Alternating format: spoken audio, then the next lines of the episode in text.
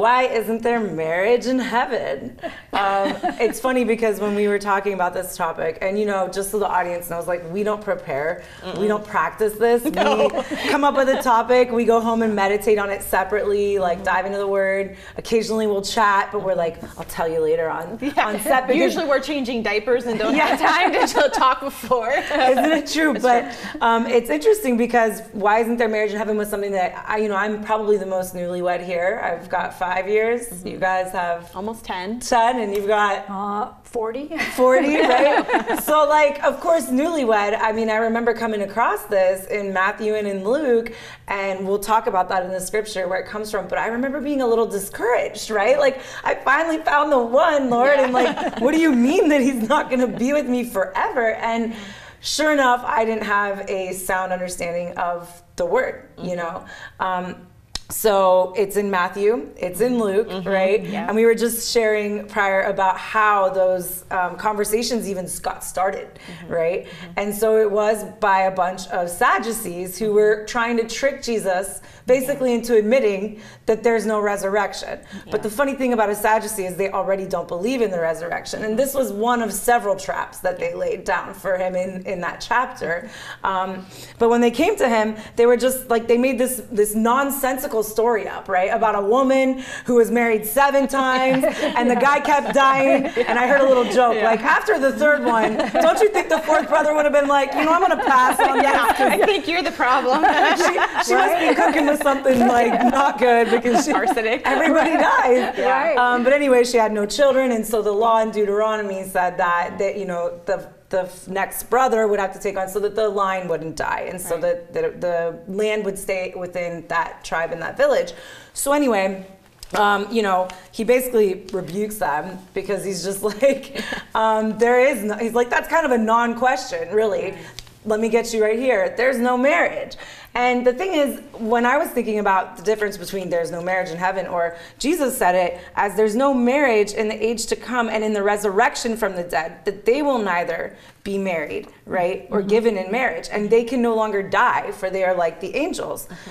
And so, right there, my misconception was if we understand the New Testament correctly, heaven's a temporary thing until the new kingdom comes, right? And mm-hmm. so our resurrection into our perfect bodies happens not in heaven because we're just disembodied spirits in heaven waiting to be resurrected with the new kingdom. Mm-hmm. And this is talking about that resurrection time where we do get perfect bodies. Mm-hmm. And that's how this whole conversation started with you, mom, when we were on our walk was what marriage do you know that is perfect? You know, and I have been divorced and if you would have, if you would have told me this in the heat of my divorce course, I would have been like, thank you, God. You know, I true. feel like mostly people just ask this question because they're they're contemplating on all of the good things in marriage, and and there are right, but kingdom, new kingdom, mm-hmm. present and heaven, we're in perfected states that we can't even understand or grasp. Right. Mm-hmm. Amen. Amen and she's talking about Matthew 22. We're in Matthew 22, and, mm-hmm. and there's a, you know, it, it is cool because it reads almost like a soap opera, right? Like yeah. people think the Bible's boring. It is not boring. No.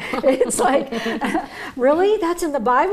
yeah, you know, yeah. It's, it's very cool. But Jesus said, you know, your problem is that you don't know the scriptures and you don't know the power of God. Mm-hmm. And that's why I do like the New Living Translation because I, you know, the Bible really comes alive to me in certain translations, and I know yeah. I love your Bible. You've got yeah. like four different translations yeah. there, because some of them I like. I never really understood. I was like reading thee and thou and this old English, and it didn't make any sense to me. But I like, you know, this this. I heard blue jeans gospel is like a cute terminology for theology, right? But like kind of just made in layman terms where we can all just pick it up when you yeah. know mm-hmm. it doesn't mm-hmm. take a ton of, of application study but actually what's interesting is they do mention that in luke so luke and yeah. matthew they parallel each other with they this do. with this story in the gospels and there's yeah. a lot in the synoptic gospels matthew mark luke that they do right mm-hmm. and that's the beauty of the reiteration of the word because they're being written by different people different times different places right. and wow right i mean they didn't have telephones they didn't have the internet no, and for them to have this type of of continu- continuity is gorgeous. But I like that you say he said, You are in error because you do not know the scriptures. Well, that's because the Pharisees and the Sadducees were the Sanhedrin, right? Mm-hmm. And ultimately, the people responsible for lining Jesus Christ up for the crucifixion. Mm-hmm. Um, But at that time, those were the only things that they pretty much agreed on. Jesus got to go, right? Because Yeah, the because the Sadducees and the Pharisees, the Sadducees didn't believe in any resurrection whatsoever. They believed only in the Pentateuch, which is the first five but five books of the Bible written by Moses. And the Pharisees were more legalistic. They added their own laws and rules, and they did believe in a version of resurrection. Turns out, but they thought that your flaws were going to come with you, your relationships were going to come with you, and it was like this eschatological, which just means like study of life and death and spirituality realm of their own accord. Sure. But Jesus pointed out, and actually, when he says that, you do not know your scriptures, after that, he references Exodus 3 6, where it says, I am the God of your father, the God of Abraham, the God of Isaac, and the God of Jacob. And then Moses hid his face because he was afraid. So after Jesus drops that, Mm-hmm. guess what happens? The Sadducees are like, We're done asking questions here, and they Right. go away. And I believe it's the same reason that Moses hid his face. It's because they got slapped with the eternal God that is still living. Because at that time, do you think that Isaac and Jacob and Abraham were walking around on the face of the earth? No. No. But God spoke to Moses in present tense. And so. Jesus is saying, dead people don't worship God. That's people right. alive do. And that was Moses telling you that those people were alive with God at that time. Amen. Which does prove Yeah. in the first five books of the Bible that there is a resurrection for ears that are willing to hear and eyes that are willing to see. And scripture tells us Jesus was the first resurrection, right? So, because I, I went back to see, okay, where do we talk about mortality and where our bodies become, and I never saw it quite like this, but it's in second or First Corinthians 15, uh, verse 50 through 57, which is really, really long. So I'm just gonna like sum it up. But it says, Now I declare to you, brothers, that flesh and blood cannot inherit the kingdom of God, nor does the perishable inherit the imperishable. Listen, I tell you a mystery. We will not all be asleep. So not everybody's gonna die when Jesus comes back, right? Mm-hmm. But we will all be changed in an instant and will be changed for the perishable, or will be changed. For the perishable must be clothed with the imperishable, and the mortal and immortality. And when the perishable has been clothed with the imperishable and the mortal with immortality, then the saying that is written will come to pass. Death has swallowed up in victory. So we know that our bodies are going to be perfected because we can't go on to you know to glory in the bodies that we're in number one.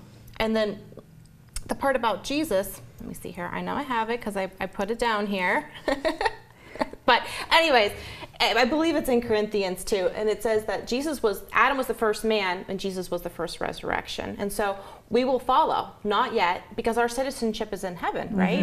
And, and that's in Philippians. But our citizenship is in heaven, and we eagerly await a Savior from there, the Lord Jesus Christ, who by the power that enables Him to subject all things to Himself will transform our lowly bodies to be like His glorious body. Mm. But that makes me even think in terms of marriage we're in imperfect bodies we have an imperfect marriage. So we can't think that the ultimate destination it's not that it won't we won't be together but it's not going to be like i don't think what we have here. Mm-hmm. Because our bodies aren't even going to be the same as as we as we are here. We die here right? Yeah. we Right. get sick we die.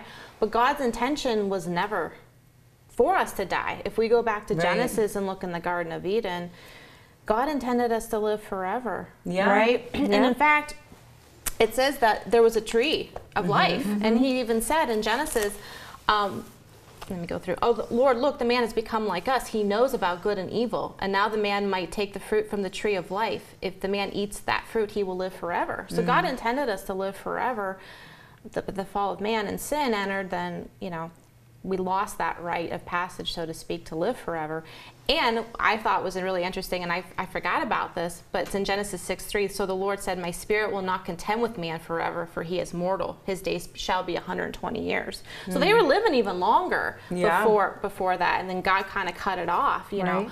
But we have the flesh body. Our bodies haven't been spiritualized yet, right? And that will happen at the resurrection. But like you said, we go to heaven. That's not the ultimate Right. destination, you know? So mm-hmm. we can't even fathom what that's going to be like. No. Because there's not a lot of talk about it, even in the Bible. Right. We don't really know, No. right? That's right. That's true. Mm-hmm. That's so good.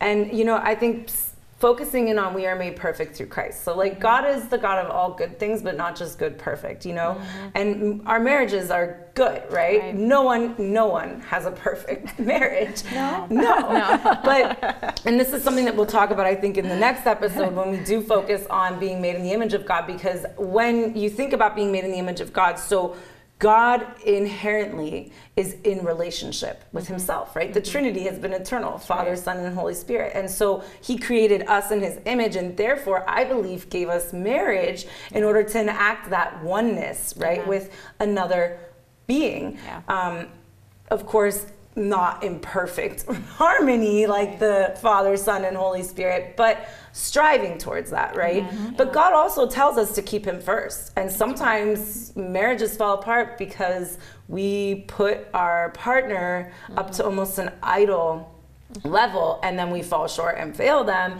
and they can't fix us because they're not god. Or you know what i mean? Like if god is it's not just a god-centered marriage because there is that that um, verse about the three the cord of three and it's Three stronger right? Three um, but god in the center right, right. but also above.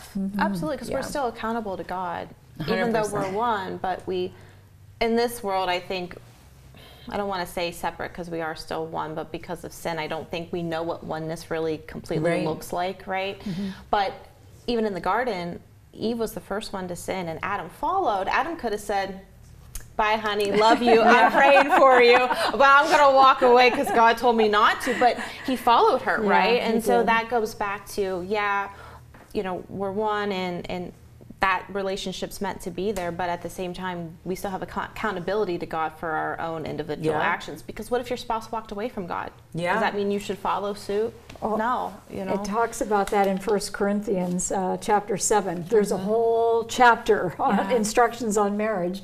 You know, thank and- god yeah. Thank God for that. and what I, you know, I I love about this in verse seven, it, um, he, and this isn't Jesus, I think it's Paul Mm-hmm. that wrote, says, "I wish everyone could get along without marrying, just as I do, but we are not all the same. That's right. God gives some the gift of marriage, and to others He gives the gift of singleness.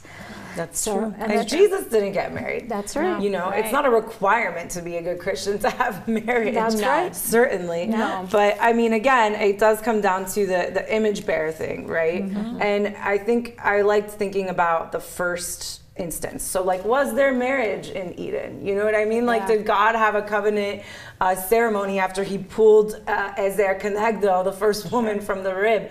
And it's interesting because I, he said it is not good for man to be alone, and that's Yep. where we enter the scene Yeah. for all of the, you know, Forever. the rest of history. Yeah. Um, and so one of the reasons that I think we fear this this concept of no marriage is loneliness, right? Yeah. But then if he promises that we're going to be like the angels, I mean, you think that the angels are lonely? No, they're like the joy that they have is something that they bring to us through the Holy Spirit, right? Like angelic joy or angelic peace. And so we can't even really like you said it's a transcendent concept it's beyond us but loneliness should that is a lie of the enemy we're not going to be lonely in heaven a lot of times people think that we're just going to get these stupid little harps and wear diapers and sit around on No, it's clouds and we have no idea what heaven's going to be like but i really don't think it looks like that Well, and, and I'm glad you brought that up because, like, as I was looking at different opinions, and honestly, the one I've heard, I think we've all heard, like, most of our life is we're going to get to heaven, there's no marriage. God has all his people now, so there's not going to be anyone having kids anymore, and no marriage, and that's it. And I guess I'm the what if person. I don't know why God made me that way, but, like, but what if, you know? So if God didn't intend us to die, and let's say we never sinned, he told us to reproduce, right? But mankind would have kept going. Unless God had cut it off, we don't, who's to say that it would have ever been cut off? And so that would have continued, right? Mm-hmm. And so to say when we get to heaven, God's a creator. Mm-hmm. And who are we to say that creation won't continue? We're putting him in a little box because we're thinking of this earth Yeah. and had the size of this earth and how we are in this earth. And that's like restraining God. Yeah. To say he's so vast, it could go on and on forever. We don't we don't know that. And also I don't like that idea because I feel like that degenders us. Mm. Like we're trying to degender God. It's like no, he, he's a gender God. He made male and female. Hmm. That's and, true. And we're not going to get there and be like, well, there's no gender anymore. We've got enough of that going on right now. We know how God feels about that. So if we're still going to be male and female, there's a reason for that. God could have just made man and just populated, and that's it. Interesting because Yeah. the soul, right, becomes eternal, and we know Yeah. that the soul will go with the spirit, but the souls are as unique as the spirits are, right. right? And our souls are our personality, and I wonder if not the gender dwelling somewhere in that soul, right? Well, and we get, and it even says though, our bodies will be Mm-hmm. spiritualized. resurrec- the, re- yeah, the yeah. resurrection. So to say that we're not going to have male, and you know, male and I don't know. I've I don't know. Yeah, I've never No, thought of that, but that's a really cool thought. Yeah.